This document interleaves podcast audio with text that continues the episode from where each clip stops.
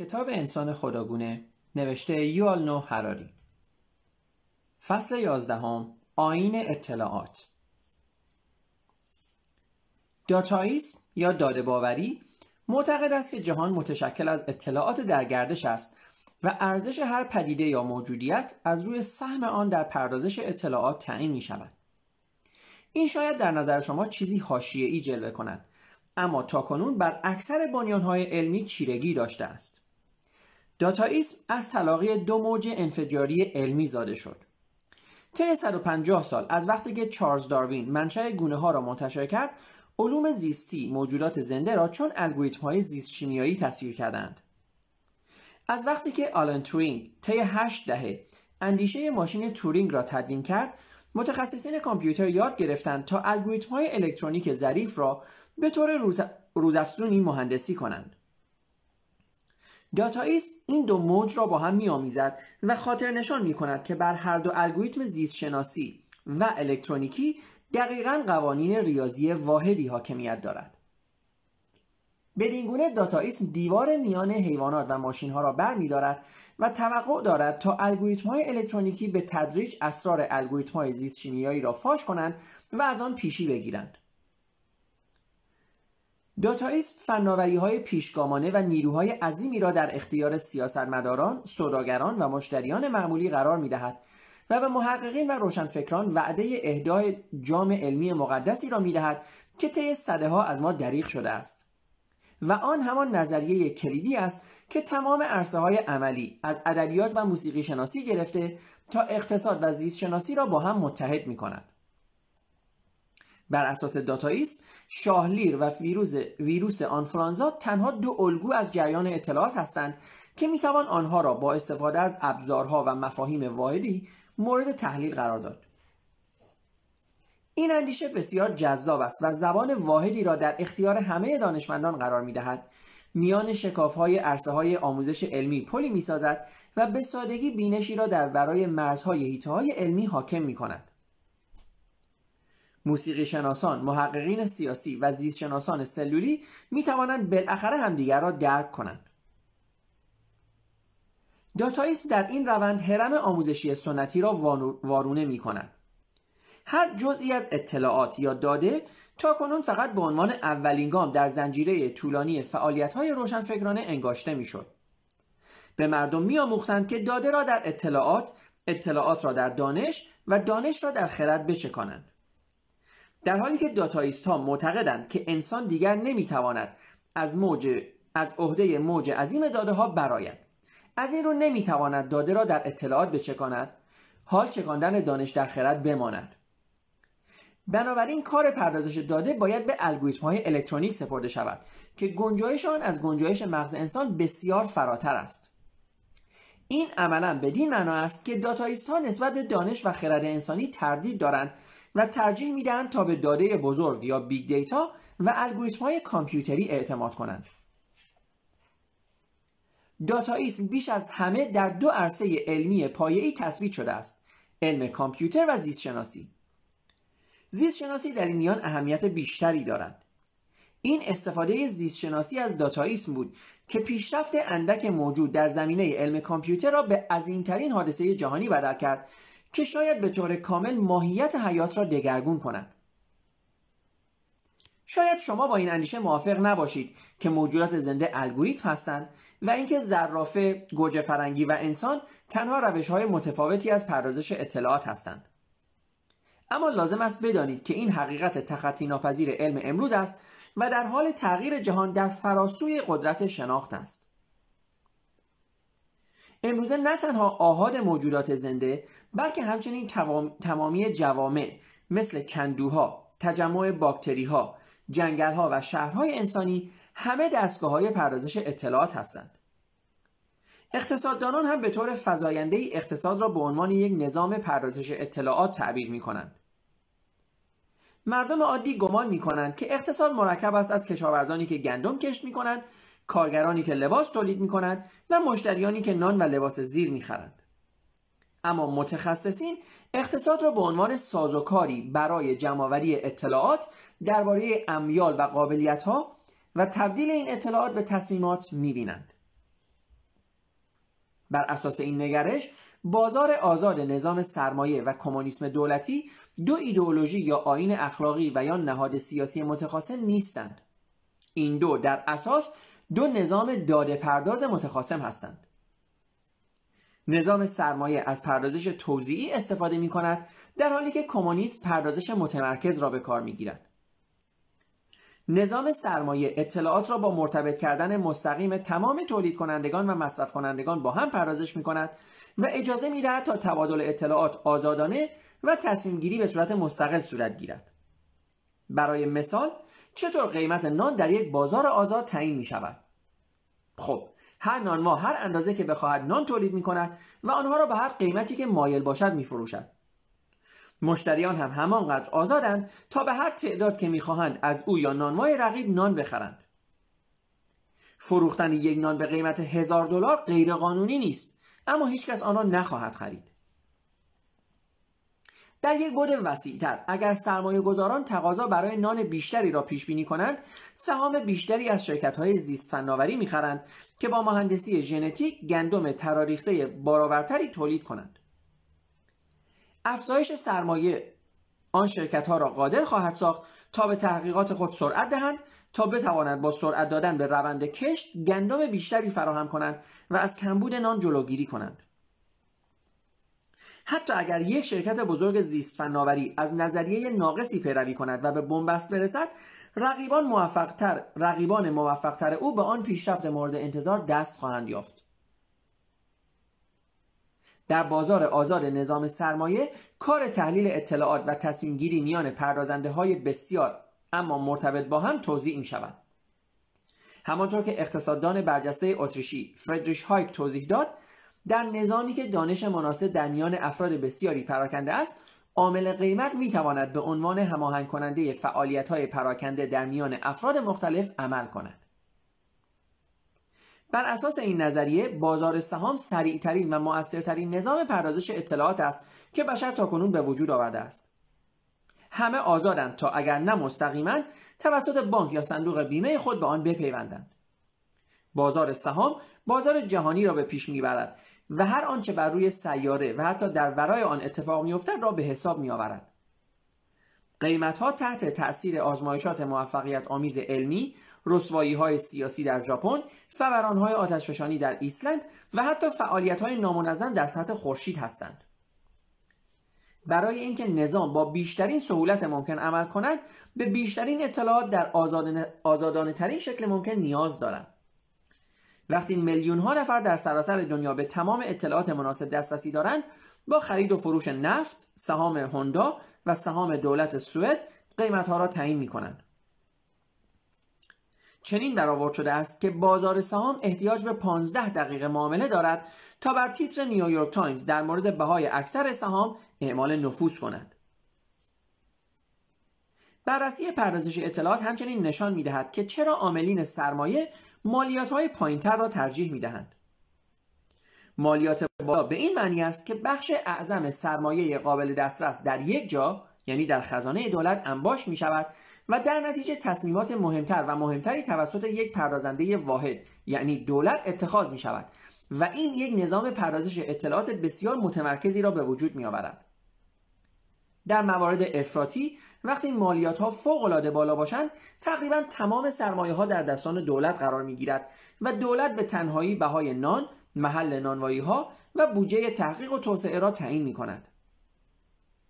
در یک بازار آزاد اگر یک پردازنده تصمیم نادرستی بگیرد دیگران به سرعت از اشتباهاتش بهره برداری می کنند. اما وقتی یک پردازنده واحد تقریبا تمام تصمیمات را بگیرد اشتباهات به فاجعه می انجامد. آن وضعیت افراطی که در آن پردازش اطلاعات و اتخاذ تصمیمات توسط یک دولت واحد صورت می‌گیرد کمونیسم نامیده می شود ادعا می شود که در یک اقتصاد کمونیستی مردم به اندازه توانایی خود کار می کنند و به اندازه نیازشان دریافت می کنند. به عبارت دیگر دولت 100 درصد سود را از شما می گیرد و در مورد نیاز شما تصمیم می گیرد و آن را در اختیار شما قرار می دهد. اگرچه هیچ کشوری تا کنون این برنامه را در شکل افراطیش متحقق نکرده است اتحاد شوروی و اقمارش تا جایی که ممکن بود به این الگو نزدیک شدند آنها اصل اطلاعات توضیح شده را نادیده می گرفتند و شیوه پردازش مرکزی اطلاعات را اعمال می کردند. تمام اطلاعات مربوط به سراسر اتحاد شوروی به یک محل روان می شد. یعنی مسکو که تمام تصمیمات مهم را اتخاذ می کرد. تولید کنندگان و مصرف کنندگان نمی توانستند به طور مستقیم با هم ارتباط داشته باشند و ناچار بودند تا از فرامین دولتی اطاعت کنند. برای مثال وزارت اقتصاد اتحاد شوروی می تواند در مورد قیمت دقیق اقلام مصرفی تصمیم بگیرد. مثلا اینکه نان در تمام فروشگاه ها دو روبل و چهار کپک باشد. اینکه یک کلخوز خاص در منطقه اودسا از کشت گندم به پرورش مرغ شرخش کند و اینکه نانوایی اکتبر سرخ در مسکو باید 3.5 میلیون نان در روز تولید کند و حتی یکی هم بیشتر نباشد در عین حال وزارت علوم اتحاد شوروی تمام آزمایشگاه های زیست فناوری کشور را مجبور می‌کرد تا نظریه های تروفیم لیس... لیسنکو را بپذیرند که یک رهبر غیر مشهور در آکادمی علوم کشاورزی لنین بود لیسنکو نظریات حاکم دوران خود را رد می کرد. او تأکید می کرد که اگر یک موجود زنده در طول زندگی خود یک ویژگی جدید کسب کند این ویژگی می تواند مستقیما به نسل بعد منتقل شود. این اندیشه در مقابل اندیشه کلاسیک داروین بود اما به خوبی با اصول آموزشی کمونیستی هماهنگی داشت. نظر او به این معنی بود که اگر شما می توانستید گندم را تمرین دهید تا در برابر سرما مقاومت کنند دانه های آنها در مقابل سرما مقاوم خواهند شد لیسنکو در ادامه میلیاردها ساقه گندم ضد انقلاب را در سیبری دوباره پرورش داد و اتحاد شوروی بعد از مدت کوتاهی ناچار شد تا آرد بیشتر و بیشتری از ایالات متحده وارد کند. کمونیسم به این دلیل شکست نخورد که نظام سرمایه اخلاقی تر بود و به آزادی های مقدس فردی پایبند بود یا اینکه خدا از کمونیست های کافر خشمگین بود. نظام سرمایه در جنگ سرد پیروز شد زیرا پردازش توزیعی اطلاعات حداقل در دوره های تغییرات فناوری پرشتاب بهتر از پردازش مرکزی عمل می کنند. کمیته مرکزی حزب کمونیست نتوانست با تغییرات سریع دنیا در اواخر قرن بیستم همراه شود. وقتی تمام اطلاعات در یک ظرف سری انباشته می شود تمام تصمیمات مهم توسط یک گروه از اعضای پیر حزب کمونیست گرفته می شود و شما می توانید بمب اتمی تولید کنید. اما نه چیزی شبیه به اپل یا ویکیپدیا. داستانی وجود دارد که ممکن است مثل اکثر داستانهای خوب ساختگی باشد که می‌گوید وقتی میخای گورباچف سعی کرد اقتصاد رو به احتضار شوروی را احیا کند یکی از دستیاران ارشد خود را به لندن فرستاد تا درباره تاچریسم و اینکه نظام سرمایه به واقع چطور عمل می کند کسب اطلاع کند.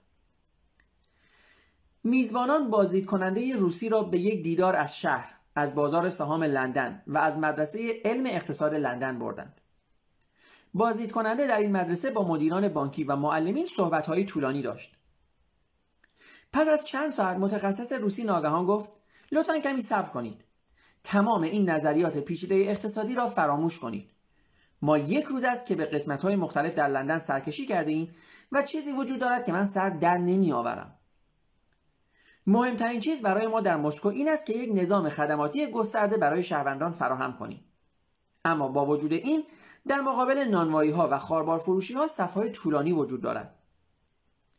اینجا در لندن میلیون ها نفر زندگی می کنند و ما امروز از مقابل فروشگاه های زیادی گذشتیم. اما من حتی یک صف هم ندیدم. لطفا ملاقاتی برای من با فرد مسئول تهیه نان در لندن ترتیب دهید. من باید به این راز پی ببرم. این راز موفقیت نظام سرمایه است. هیچ واحد مرکزی پردازش اطلاعات برای اطلاعات مربوط به تهیه نان لندن وجود ندارد. اطلاعات آزادانه در بین میلیون ها مشتری، تولید کننده، نانوا، عاملین سرمایه، کشاورزان و محققین در گردش است. این نیروهای بازار هستند که قیمت نان تعداد نانهای پخته شده برای هر روز و اولویت های تحقیق و توسعه را تعیین می کنند.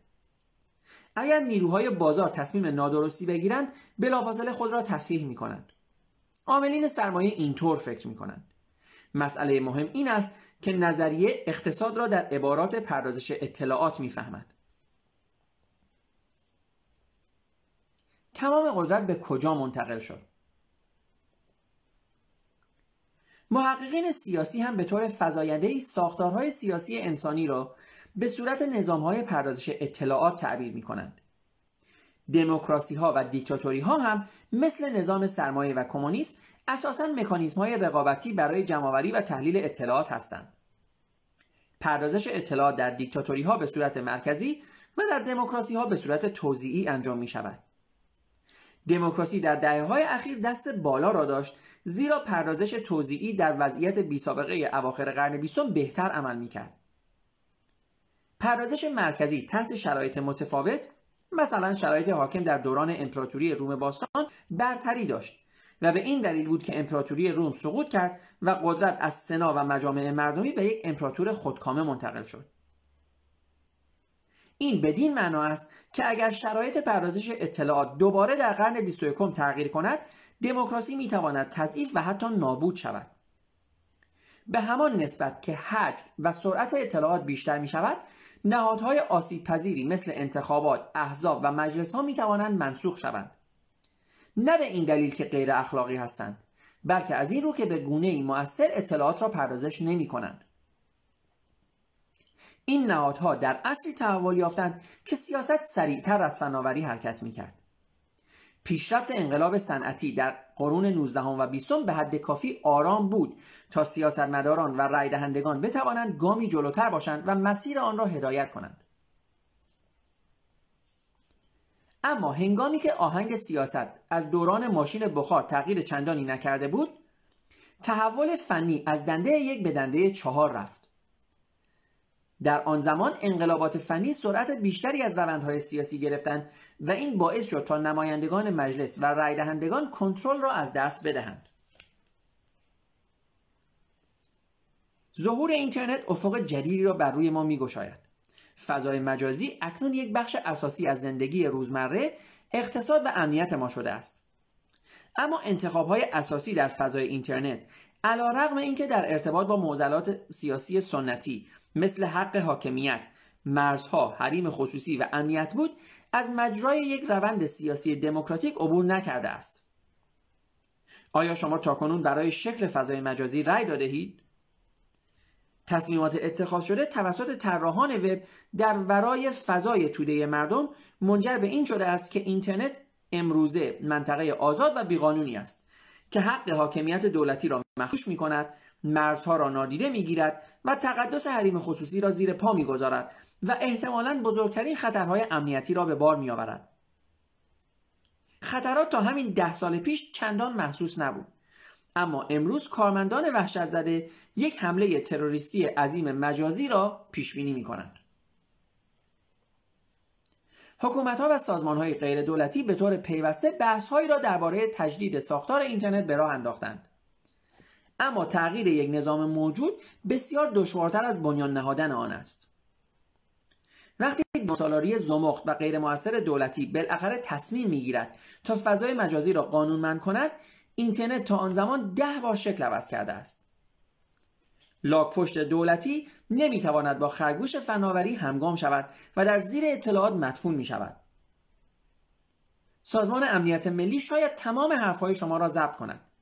اما اگر اشتباهات مکرر سیاست خارجی آمریکا را مورد قضاوت قرار دهیم هیچ کس در واشنگتن نمی‌داند که با این همه اطلاعات چه باید بکنند. هرگز در طول تاریخ حکومتی هرگز در طول تاریخ حکومتی از آنچه که در دنیا رخ می‌دهد تا به این حد اطلاعات نداشته است. اما امپراتوری های کمی بودند که به اندازه ایالات متحده خرابکاری کرده باشند. این یک پوکرباز را تداعی می کند که از کارت های بازیکنان دیگر مطلع است اما با این وجود بازی ها را یکی پس از دیگری می بازد. ما احتمالا طی دهه های آتی شاهد انقلابات بیشتری از نوع اینترنت خواهیم بود که در آنها فناوری از سیاست پیشی می‌گیرد. هوش مصنوعی و زیست فناوری می توانند به زودی جوامع، اقتصاد، جسم و ذهن ما را متحول کنند. اما هیچ ردی از آنها بر روی رادارهای سیاسی ما نیست. ساختارهای دموکراتیک کنونی ما نمی توانند با سرعت کافی اطلاعات مناسب را جمعآوری و پردازش کنند و اکثر رای دهندگان به اندازه کافی از زیستشناسی و سایبرنتیک سردر نمی آورند تا در این باره درک مناسبی پیدا کنند. از این رو سیاست دموکراتیک سنتی کنترل خود را بر سیر حوادث از دست می‌دهد و قادر به مجهز کردن ما به چشماندازهای با معنایی در پیش رو نیست. این بدین مفهوم نیست که ما به دیکتاتوری های قرن بیستم بازگردیم. به نظر می رسد که رژیم های خودکامه نیز به همان اندازه در شتاب پیشرفت های فنی و موج عظیم و سریع اطلاعات غرق شدند دیکتاتورها در قرن بیستم چشماندازهای بلند پروازانه برای آینده داشتند. کمونیست و فاشیست ها در پی انهدام کامل دنیای کهنه و برپایی جهانی نوین بر ویرانه های آن بودند. شما می توانید هر فکری درباره لنین، هیتلر و ماو داشته باشید اما نمی توانید آنها را به خاطر نداشتن چشمانداز متهم کنید. به نظر می رسد که امروزه رهبران امکان داشتن چشماندازهای باز هم بلند پروازانه تری دارند. در حالی که کمونیست ها و نازی ها تلاش می کردند تا به کمک موتورهای بخار و ماشین تحریر جامعه و انسان نوینی خلق کنند پیامبران امروزی شاید بتوانند بر زیست فناوری و ابر رایانه ها تکیه کنند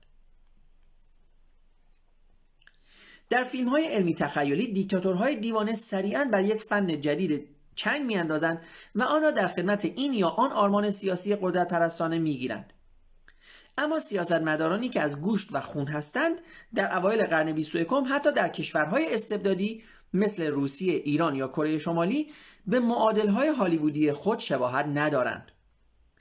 به نظر نمی رسد که آنها طرح و نقشه شجاعانه ای درباره دنیای نوین داشته باشند. افسار گسیخته ترین رویاهای کیم یونگ اون فراتر از بمب اتمی و موشک های بالستیک نمی رود. سال 1945 است. به نظر می رسد که آرزوهای پوتین محدود به بازسازی مناطق قدیمی اتحاد شوروی یا حتی قدیمی تر از آن بازسازی دوران امپراتوری تزار باشد.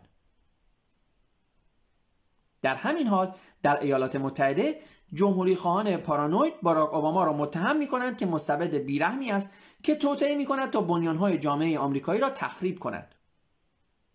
اما او که 8 سال ریاست جمهوری حتی موفق نشد یک اصلاحیه بیمه های درمانی کوچک را به تصویب برساند.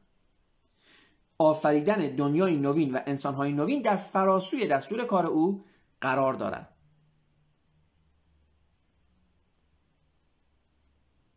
درست به این دلیل که فناوری با سرعت در حرکت است و مجالس و نیز دیکتاتورها در اطلاعاتی غرق شدهاند که نمی‌توانند به سرعت آنها را پردازش کنند سیاستمداران کرونی در سطح فکری بسیار پایینتر از هم, از هم الان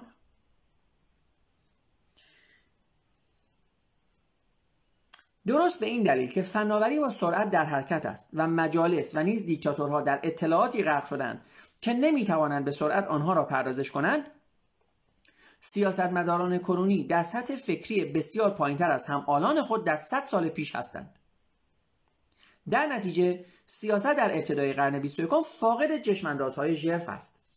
دولت تنها به یک فعالیت اداری و مدیریت تبدیل شده است که کشور را اداره می کند اما دیگر آن را رهبری نمی کند دولت می‌خواهد مطمئن شود که معلمین به موقع حقوق خود را دریافت می کنند و فاضلاب شهری تقیان نکنند اما هیچ ذهنیتی در مورد اینکه کشور در 20 سال دیگر باید کجا باشد ندارد. این تا حدی یک امر بسیار مثبت محسوب می شود. با توجه به اینکه بعضی از چشماندازهای گسترده سیاسی قرن بیستم ما را در کام آشویتس، هیروشیما و جهش بزرگ به جلو انداخت شاید بتوانیم در دستان دیوان سالارهای بدون افق بیشتر در امان باشیم. تلفیق فناوری خداگونه با سیاست شیفته قدرت نسخه‌ای برای فاجعه است بسیاری اقتصاددانان نئولیبرال و محققین سیاسی استدلال می کنند که بهترین راه واگذاری تصمیمات مهم بر عهده بازار آزاد است و این بهانه بسیار خوبی به سیاستمداران می دهد تا غیر فعال بودن و نادانیشان را تحت عنوان حکمت ژرف توجیه کنند. برای سیاستمداران خوشایند خواهد بود اگر فکر کنند که دنیا را نمی‌فهمند زیرا نیازی به فهمیدن آن ندارند. اما تلفیق فناوری خداگونه با سیاست تنگ نظرانه جنبه منفی هم دارد. نداشتن چشمانداز همیشه این محبت نیست و همه چشماندازها هم بد نیستند. چشمانداز ناکجا آباد نازی در قرن بیستم خود به خود دچار تلاشی نشد بلکه توسط چشماندازهای بلند پروازانه سوسیالیسم و لیبرالیسم مغلوب شد. بنا کردن آینده بر پایه نیروهای بازار خطرناک است زیرا این نیروها کاری را می کنند که برای بازار سودمند باشد نه برای بشر یا برای جهان دستان بازار به همان اندازه که نامری هستند کور هم هستند و اگر آن را به حال خود بگذاریم خود را در برابر خطرات ناشی از گرمایش زمین و تهدیدات هوش مصنوعی بیدفاع کرده ایم. بعضی از مردم گمان می کنند که تصمیم گیرنده ها نه سیاستمداران دموکرات هستند و نه مستبدین خودکامه. تصمیم گیرنده انجمن کوچکی از میلیاردرها است که جهان را مخفیانه میگردانند. اما چنین نظریات توطعه انگارانه هرگز درست از آب در نمی آیند زیرا پیچیدگی نظام را دست کم می گیرند. معدودی میلیاردر که در اتاق پشتی سیگار برگ می‌کشند و اسکاچ می نوشند نمی توانند آنچه که در دنیا میگذرد را درک کنند حال از کنترل بر آن چیزی نمی‌گوییم میلیاردرهای بیرحم و گروه های کوچک با منافع معین در دنیای بینظم امروز شکوفا می شوند. نه از این رو که آنها نقشه ها را بهتر از هر کس دیگری می خوانند بلکه به این دلیل که اهداف بسیار کوچکی دارند. چشمانداز تونلی در یک نظام بینظم مزایای خود را دارد و نیروی میلیاردرها معکدا متناسب با اهدافشان است. اگر ثروتمندترین مرد جهان مایل می بود تا یک میلیارد دلار دیگر به دست آورد می توانست به آسانی از نظام استفاده کند تا به هدف خود برسد. اما اگر او می‌خواست نابرابری جهانی را کاهش دهد یا از گرمایش زمین جلوگیری کند قادر به انجام آن نمی بود زیرا نظام بسیار پیچیده است. خلای قدرت به ندرت پایدار میماند. اگر ساختارهای سیاسی سنتی در قرن 21 دیگر نتوانند به اندازه کافی اطلاعات را در مسیر چشماندازهای پرمعنا پردازش دهند آنگاه ساختارهای مؤثرتر ظهور خواهد کرد و جای آنها را خواهند گرفت. این ساختارهای جدید چه دموکراتیک چه خودکامه می توانند بسیار متفاوت از هر نهاد سیاسی پیش از خود عمل کنند. تنها سوال این است که چه کسی این ساختارها را به وجود خواهد آورد و کنترل خواهد کرد؟ اگر بشر دیگر از عهده این وظیفه بر نمیآید شاید باید اجازه دهد تا موجود دیگری در این راه تلاش کند. تاریخ در یک اختصار. ما می توانیم از یک چشمانداز داتایستی تمامی گونه انسانی را به عنوان یک نظام واحد پردازنده اطلاعات تعبیر کنیم که در آن آهاد انسانی به عنوان چیپ الکترونیک عمل می کنند. اگر اینطور باشد می توانیم تمام تاریخ را هم به کمک چهار روش پایه‌ای زیر به عنوان یک فرایند اصلاح کارایی این نظام درک کنیم. یک زیاد کردن تعداد پردازنده ها یک شهر با 100 هزار نفر جمعیت نی... با 100 هزار نفر جمعیت نیروی محاسبه کننده بیشتری از یک شهر با هزار نفر جمعیت دارد. دو زیاد کردن تنوع پردازنده ها پردازنده های متفاوت می توانند از راه های مختلفی برای محاسبه و تحلیل اطلاعات استفاده کنند. بنابراین استفاده از انواع پردازنده ها در یک نظام واحد می تواند خلاقی، خلاقیت و پویایی آن را افزایش دهد. یک مکالمه میان یک کشاورز، یک کشیش و یک پزشک می تواند اندیشه های نوینی به وجود آورد که نمی توانست از یک مکالمه میان سه شکارگر خوراکجو به وجود آید. 3. افزایش تعداد ارتباطات میان پردازنده ها اگر پردازنده ها به طور ناقص با هم مرتبط شده باشند مزیت چندانی تنها در افزایش تعداد و تنوع پردازنده ها نیست یک شبکه بازرگانی که ده شهر را به هم متصل می کند احتمالا می تواند در مقایسه با ده شهر جدا از هم منشأ ابداعات اجتماعی، اقتصادی و فنی بسیار بیشتری باشد. چهار آزادی افزایش آزادی عمل در ارتباطات موجود. اگر اطلاعات نتوانند آزادانه جریان یابند پردازنده های متصل با هم نمی توانند قابل استفاده باشند. تنها ساختن راهها بین ده شهر. اگر مورد تعرض راهزنها باشد یا اگر یک مستبد خودکامه اجازه ندهد تا بازرگانان و مسافرین به دلخواه در تردد باشند چندان قابل استفاده نخواهد بود. این چهار روش اغلب با هم تناقض دارند. هرچه تعداد و تنوع پردازنده ها بیشتر باشد ارتباطات آزادانه با آنها دشوارتر می شود ساختار نظام پردازش اطلاعات انسان خردمند از چهار مرحله اصلی عبور می کند که هر کدام بر تأکید روی روش های متفاوت خود مشخص که هر کدام با تاکید که هر کدام بر تاکید روی روش اولین مرحله با انقلاب شناختی آغاز شد که امکان تماس تعداد بیشماری از انسانهای خردمند را در یک شبکه واحد پردازش اطلاعات فراهم آورد و این انسان خردمند را در مقیاسی تعیین کننده از سایر گونه های حیوانی و انسانی دیگر ممتاز کرد. در حالی که شبکه ارتباطی نئاندرتال ها، شامپانزه ها یا فیل ها محدود به تعداد مشخصی از اعضا است. هیچ محدودیتی در تعداد بر شبکه های ارتباطی انسان های خردمند وجود ندارد. انسان های خردمند از امتیاز خود در پردازش اطلاعات استفاده کردند تا بر تمامی دنیا حکومت کنند. اما وقتی در سرزمین ها و اقلیم های متفاوتی پراکنده شدند ارتباط متقابل خود را از دست دادند و این منجر به شکلگیری خیلی عظیم فرهنگ های انسانی متفاوت شد که هر کدام سبک زندگی، الگوی رفتاری و جهانبینی خاص خود را داشتند. بدین ترتیب اولین مرحله تاریخ با افزایش تعداد و تنوع پردازش های انسانی همراه بود و این به قطع ارتباط متقابل منجر شد. در 20 هزار سال پیش تعداد انسانهای خردمند بسیار بیشتر از 70 هزار سال پیش بود. ساکنین اروپا اطلاعات را متفاوت از ساکنین چین پردازش می‌کردند و هیچ ارتباطی میان این دو گروه وجود نداشت و بسیار ناممکن به نظر می رسید که همه انسانها روزی به بخشی از یک تاربافته واحد برای پردازش اطلاعات بدل شوند. مرحله دوم با انقلاب کشاورزی شروع شد و تا زمان ابداع نوشتار و پول یعنی تا حدود 5000 سال پیش تداوم داشت. کشاورزی به رشد جمعیت سرعت داد به طوری که تعداد پردازنده های انسانی بسیار بالا رفت. کشاورزی همزمان با اینکه انسانهای بسیار بیشتری را قادر به زندگی مشترک در مکان واحدی کرد باعث ایجاد شبکه های متراکمی شد که حاوی شمار بی سابقه ای از پردازنده ها بود.